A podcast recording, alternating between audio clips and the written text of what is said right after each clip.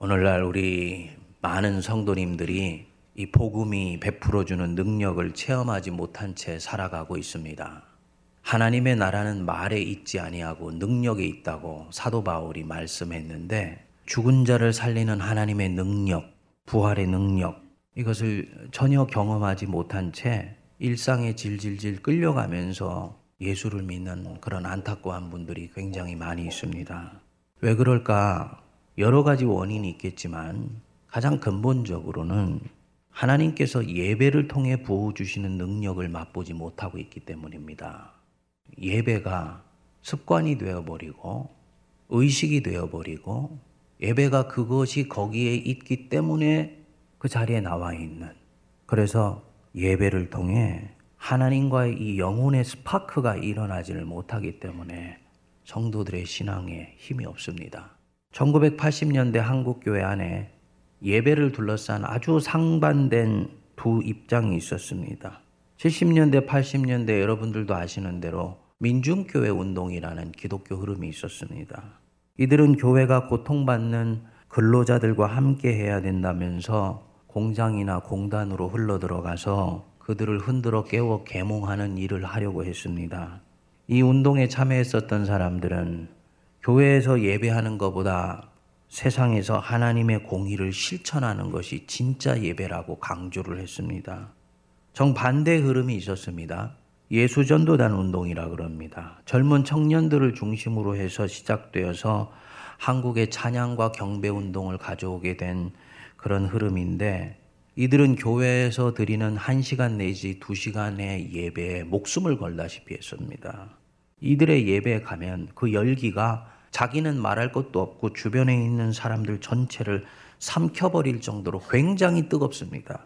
그런데 시간이 지나면서 민중교회 운동은 한국의 민주화와 함께 서서히 쇠잔에 가서 오늘은 그 흔적도 찾아보기가 힘들 정도가 된 반면에, 이 예수전도단 사역은 지금도 한국은 말할 것도 없고 전 세계 안에서도 가장 빠르게 확산되고 있는 복음운동으로 일컬어집니다.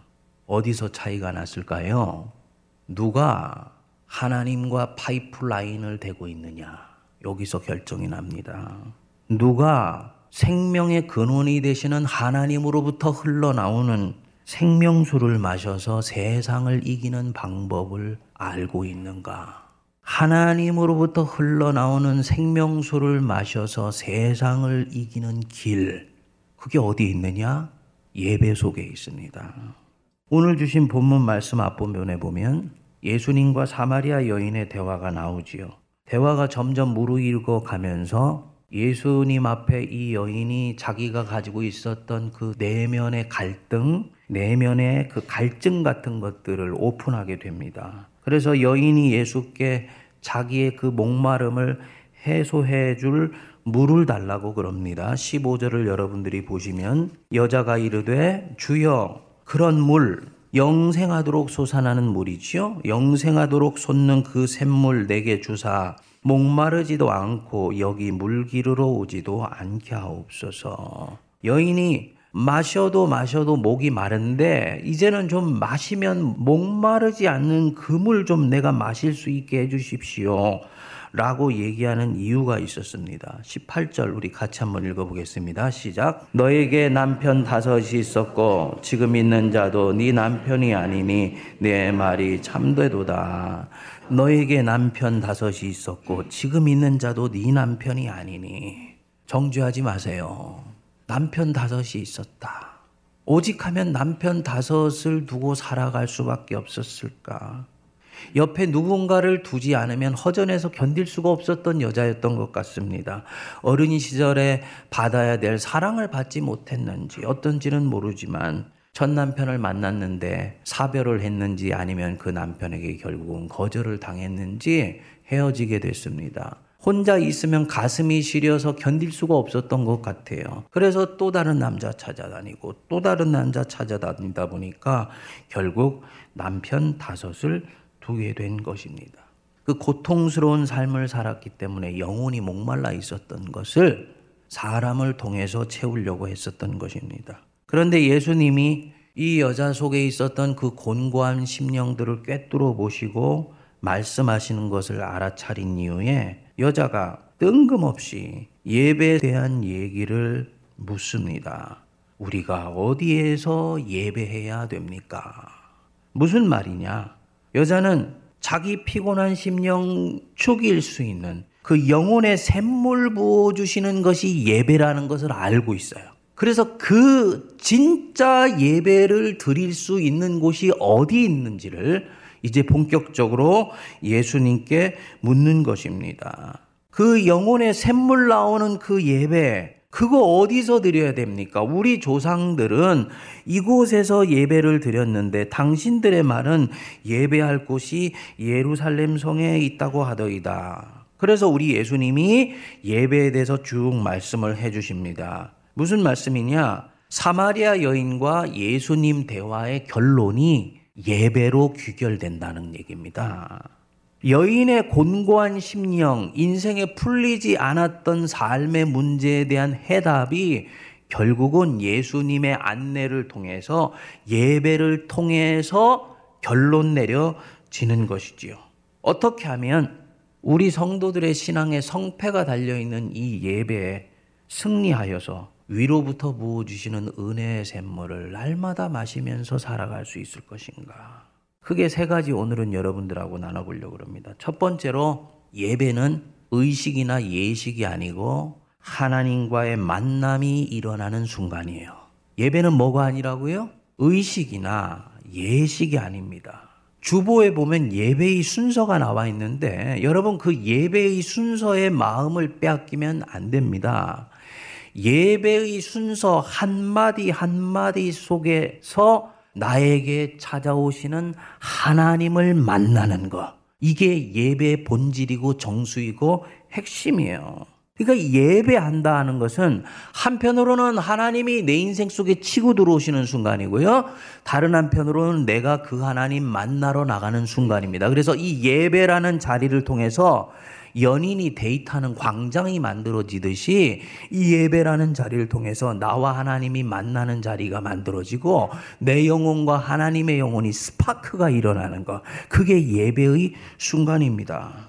20절에 여러분 여기 보십시오. 우리 조상들은 이 산에서 예배하였는데 당신들의 말은 예배할 곳이 예루살렘에 있다 하더이다.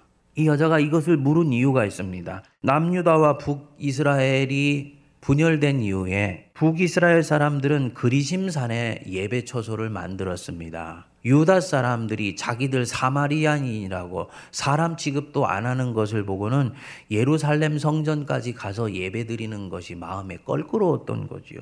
그러나 그들의 마음속에 예배처소의 정통성은 그럼에도 불구하고 예루살렘 성에 있는 것 아닌가 하는 마음이 늘 있었던 거예요.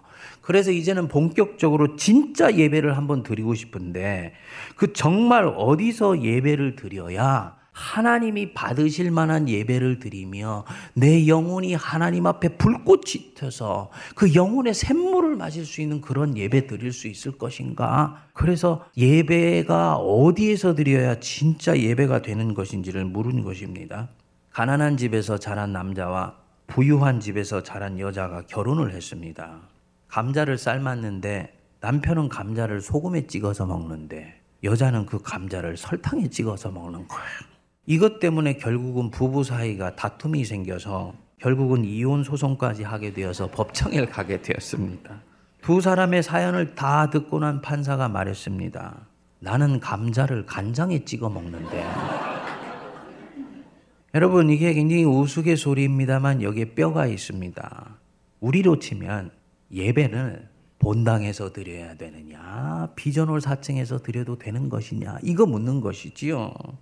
어느 장소에서 어느 시간에 예배를 드려야 그것이 정통적인 예배냐? 순서가 많아야지 더 정통이냐? 짧은 것은 덜 영적인 것이냐? 성경을 강대상에 읽어야지 거룩한 것이냐? 사회자석에 읽어도 되는 것이냐? 가운을 벗어야 되느냐? 입어야 되느냐?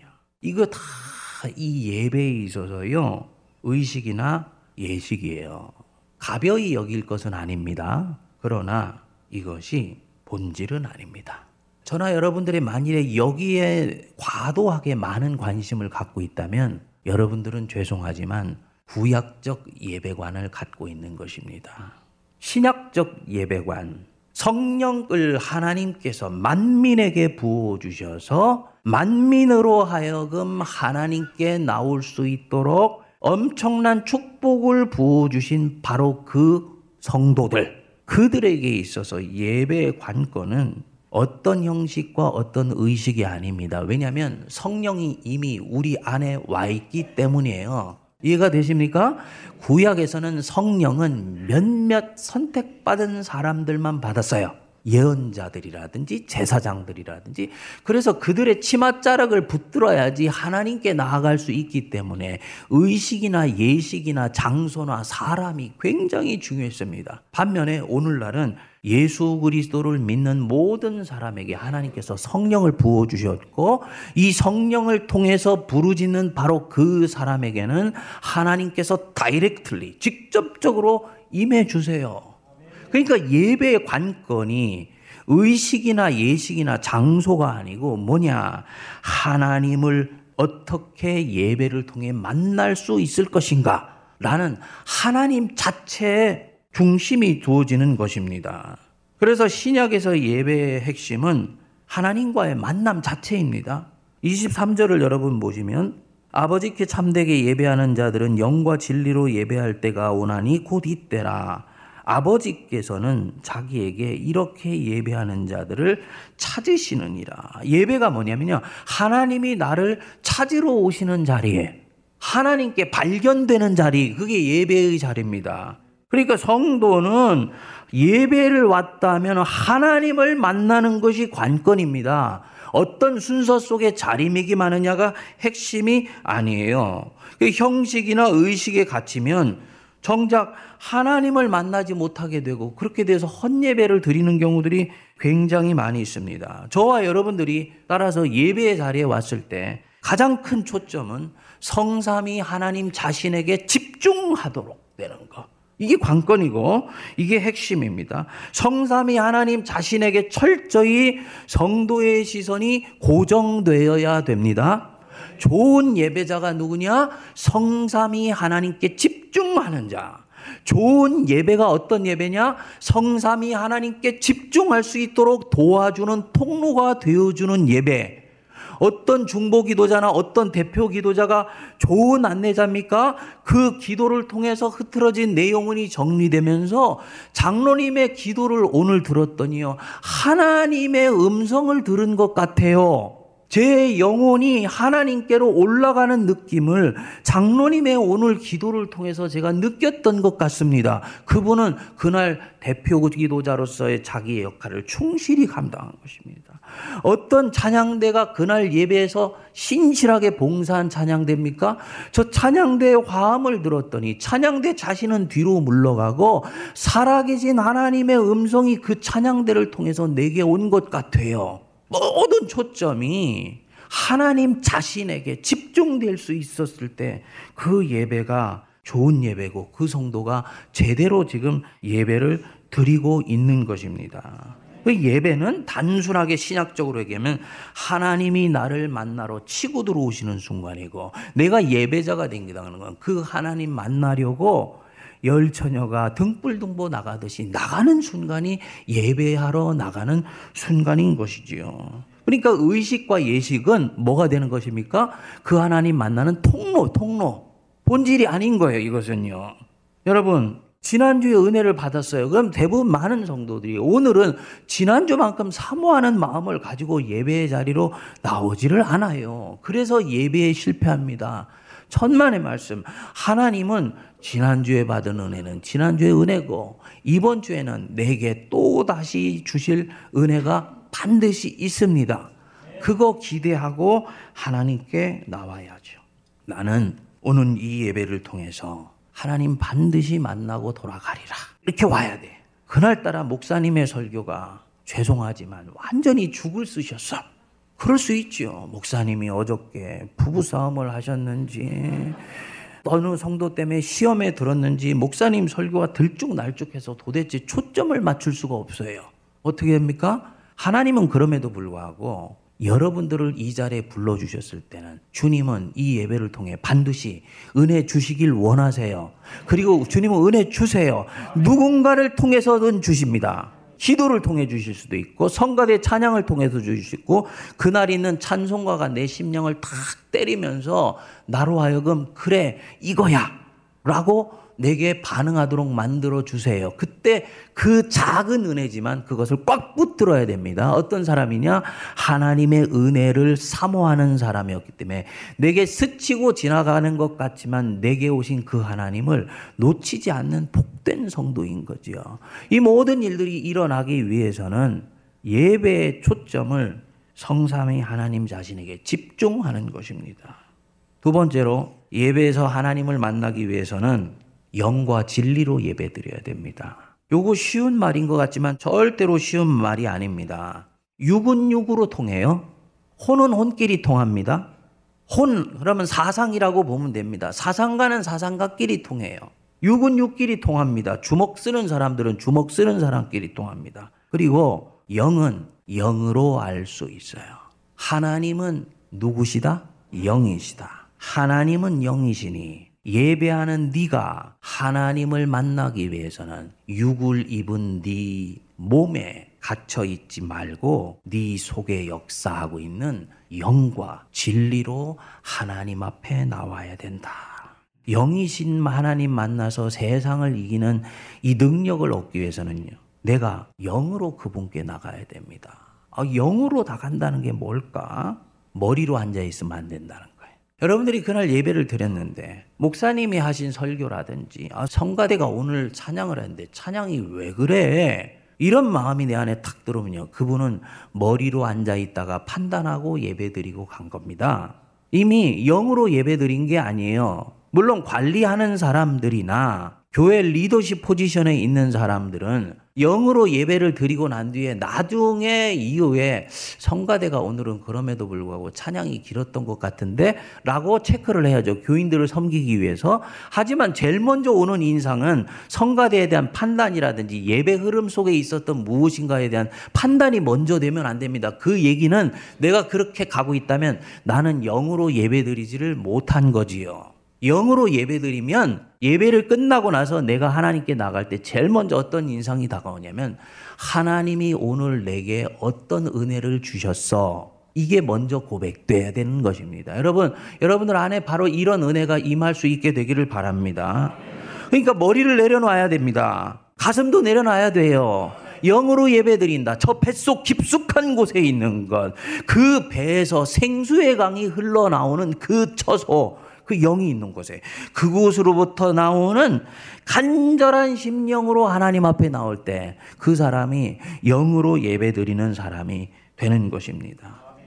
이 영과 진리로 예배할지니라. 여기서 이 예배할지니라라는 말이 헬라어로는 브로시케나인인데 우리말로는 가까이 하다 하나님의 얼굴을 찾다. 이 표현이 참 좋은 말인 것 같아요. 하나님의 얼굴을 찾다. 하나님이여 목마른 사슴이 시냇물을 찾기에 갈급한 같이 내 영혼이 주를 찾기에 갈급하나이다. 이게 프로시케네인이에요. 예배의 자리에 나올 때 오늘 하나님의 낯빛을 보고 내가 돌아가리라라는 심령으로 주님 앞에 와 있는 거지요. 이거 얼마나 간절할까요? 그분은 보이지 않는데 그분의 낯빛을 보겠다라는 이 마음이 얼마나 간절한 마음일까요? 그러니까 예배의 흐름 하나하나 속에 있는 마디 하나하나 속에 주님의 흔적이 있는지를 섬세하게 살피면서 흐름을 따라가게 됩니다. 이해가 되십니까? 이게 지금 이 사람이 영으로 예배를 드리는 거예요. 목사님의 말씀에 30분, 35분 설교가 여러분들 안에 통째로 들어올 수 없습니다. 그런데 영으로 예배 드리는 사람은 20분, 25분 동안은 꾸벅꾸벅 졸고 있었다가도 저거? 나에게 오늘 주시는 말씀 같은데? 하면서 그걸 자기 안에 딱 낚아채는 거예요. 그래서 자기 심령의 포켓 속에 딱 집어넣습니다. 영으로 예배드리는 자, 하나님의 낯빛을 찾는 자지요. 고난이 사람으로 하여금 예배 자리에 왔을 때 은혜를 받게 만드는 경우들이 많이 있습니다. 고난이 나로 하여금 겸손하게 만들고 별로 기대감 없이 예배 자리에 나왔던 사람에게 하나님을 찾고 그분의 낯빛을 바라보고자 하는 열망을 불어넣기 때문입니다. 이 사람 당연히 하나님께 은혜 받지요. 여호와의 눈은 온 땅을 두루 감찰하사 뭐라 그랬습니까? 전심으로 자기에게 향하는 자를 위하여 능력을 베푸시나니. 그러니까 영으로 예배드린다 이 말씀은 한편으로는 마음속에 있는 것들이 다 이렇게 비워지는 거예요. 제가 여러분들 설교하기 전에 기도를 한 번 더 하는 주된 이유가 바로 거기 있습니다. 여러분들의 마음을 가능하면 염려도 두려움도 걱정도 다 내려놓고 부족하지만 어눌하게 전달되는 설교라는, 하나님이 보실 때는 설교는 질그릇이에요. 질그릇. 누가 전하더라도 하나님의 마음을 어떻게 인간이 전할 수가 있겠습니까? 그런데 그것을 설교라는 질그릇 속에 보배를 담아서 전하게 돼요. 근데 성도들이 보배를 못 보고 질그릇이 보이는 경우들이 많죠. 염려, 근심, 걱정들, 두려움들이 앞서 있을 때 기도를 통해서 그것을 내려놓게 하는 것입니다. 그래서 영으로 예배를 드리는 사람은 마음에 있는 침전물들이 다 밑으로 가라앉습니다. 그 사람이 영으로 예배드리고 있다는 증거예요. 첫 번째. 두 번째로는 마음속에 하나님을 향한 간절한 열망이 있습니다. 영으로 예배를 드리고 있는 사람입니다. 사랑하는 여러분, 예배 자리에 나올 때 여러분들이 이때까지는 무슨 마음으로 예배 자리에 나왔는지 모르지만 이제부터는 몸만 와서 앉아있는 것이 아니고 여러분들의 영이 하나님 앞에 반응하는 은혜가 임할 수 있게 되기를 바랍니다. 영이신 하나님, 스쳐 지나가지 않고 그분의 옷자락이 여러분들에게 탁 쳤을 때 그것이 여러분들을 새롭게 하며 죽어있던 영을 소생시키는 힘이 있다는 걸 믿으시고 내 스쳐오시는 주님의 옷자락을 붙잡을 수 있도록 영으로 깨우실 수 있게 되기를 바랍니다. 세 번째로, 예배의 성패는 예배 시작 전에 이미 결정됩니다. 생각해 보십시오. 하나님이 지금 나를 만나러 오시는 자리에 내가 나와 있는데 영과 진리로 예배를 드리기 위해서는 마음이 비워져야 된다 그랬지 않습니까? 그 묵상적인 마음이 준비되어야 되는 것이지요. 혹은 전적으로 하나님께 반응할 수 있기를 위해서 전심으로 주를 향하는 마음으로 나와 있어야 되는데 이것이 보통 영적인 집중력과 에너지를 필요로 하겠느냐고요. 맞지요? 그런데 토요일 저녁 때 늦게까지 TV 앞에 앉아있다가 잠자리에 들어서 아침에 예배 자리로 나왔으니 피곤한 몸을 이끌고 그분은 예배 자리에 나온 거예요. 하나님을 만날 수가 없지요. 주님이 내게 주시는 음성도 들을 수 없지요. 찬송 속에 있는 하나님의 살아계신 모습을 내가 포착하거나 낚아챌 수가 없는 것입니다. 당연히 목사님이 설교하시는데 꾸벅꾸벅 졸 수밖에 없고요. 찬양이나 찬송에 혼을 담을 수가 없습니다. 무슨 말씀이냐면 예배의 능력을 경험하기를 원하면 토요일 날 충분한 수면을 취하셔야지 됩니다. 졸리는 눈 떨치고라도 예배 자리에 나와 있는 거, 그분 굉장히 귀한 분입니다. 그렇지만 제가 거기다 하나만 더 도전을 하고 싶어요. 기왕지사 예배 자리에 나왔으면 세문안교회는 오는데 가는데 시간도 얼마나 많이 걸립니까? 그렇게 나왔으면 은혜 받고 가야지요. 하나님이 내게 하시는 말씀 내가 붙들고 영혼의 생수를 마셔서 한 주를 이길 수 있는 힘을 갖고 가야지요. 그렇게 하시기 위해서는 저나 여러분들이 충분한 휴식을 통해서 예배에 집중할 수 있는 힘을 갖고 이 자리에 나와 있어야지 되는 것입니다. 또 하나님께서 내게 주신 이 영의 샘물을 마시기 위해서는 예배 시작 10분 전에 내가 어디에 와 있는지 한번 살펴보십시오. 9시 30분에 예배 시작됐는데 9시 20분경에 내가 어디에 있었습니까? 이게 예배 성패를 좌우할 가능성이 굉장히 많습니다. 제가 신방하면서 얘기를 들어보니까 우리 교회 노 어르신들 중에서는 그 자리에 앉으셔야지 은혜가 임한다고 그래요. 30년 동안 그 자리에 앉아 계세요. 근데 그 자리에 앉기 위해서요 30분 40분 전에 와가지고 그분은 동기야 어떻게 됐든 간에 하나님께 그날 받을 은혜 반드시 받고 가시게 되어 있습니다. 30분 전에 그 자리에 와서 앉아서 기도하며 준비하며 나를 찾아오시는 하나님을 차분히 기다리고 있으니 하나님께서 은혜를 주시지 않으려고 해도 안 주실 수가 없는 것이지요. 근데 우리는 너무너무 분주해요. 너무너무나 바쁘게 삽니다.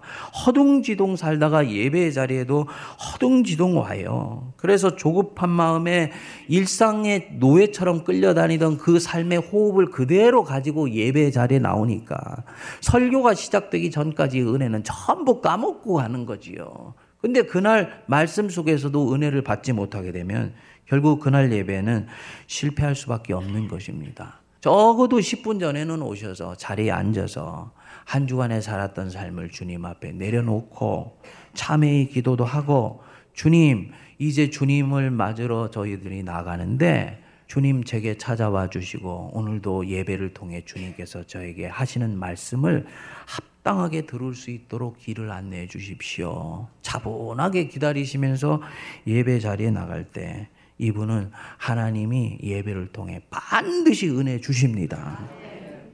여러분, 이것에 비해서 내가 10분 전에 몸이 어디 있습니까? 젊은 분들이 특히 그렇더라고요. 주차장에 있으세요? 예배에 은혜 받지 못할 위험성이 대단히 큽니다. 차를 대는 중에 급하게 들어오다가 옆에 있는 차하고 서로 스쳐가지고 작은 추돌이라도 일어났다. 교인이지만은 서로 옥신각신하다가 결국은 마음이 깨어져 버립니다. 예배 전이니까 서로 한 발짝 물러나서 양보해가지고 결국은 갈무리하고 들어왔더니 이미 예배는 시작되어 버렸어요. 자리에 앉았는데 조금 아까 있었던 그 기억이 떠나지를 않고 속상한 마음이 잊혀지지를 않는 거예요. 그 집사 참 못됐네. 어떻게 그렇게 빠둑빠둑 우기면서 분명히 지가 잘못해놓고 나보고 덮어씌울까. 이런 마음이 내 안에 차고 있는 것입니다. 결국은 그 속상한 마음이 주님께 나아가려고 하는 내 마음을 가로막는 거지요. 하나님 말씀도 제대로 듣지 못하고 예배를 마칩니다. 한 주일간 그분은 삶에서 실패할 수 있는 가능성이 대단히 많아지게 된 것입니다. 당연히 무겁지요. 여러분, 늦으면 은혜의 문이 닫힐 가능성이 대단히 높다는 건 여러분 꼭 기억하십시오. 제가 신대원 다닐 때 목회실습이라는 과목이 있었습니다. 3학년 때였는데 그 학기 목회실습으로 전도에 대해서 배우게 됐어요. 그 서울 인근에 있는 한 교회 목사님이 아주 크게 교회를 부흥을 시키셨는데 이분이 전도의 대가예요. 그래서 그 교회 가서 목사님한테 전도에 대해서 직접 배우는 목회 실습을 하게 되었는데, 서울에서 이 지하철을 몇 번 갈아타면서 이렇게 가게 되다 보니까 제가 결국은 수업 시간에 한 5분 정도를 늦게 현장에 가게 됐던 거예요. 근데 몇몇 사람이 못 들어가고 문 앞에 있더라고요. 그래서 왜 안 들어가고 있어요? 그랬더니 문이 잠겼습니다. 그러더라고요.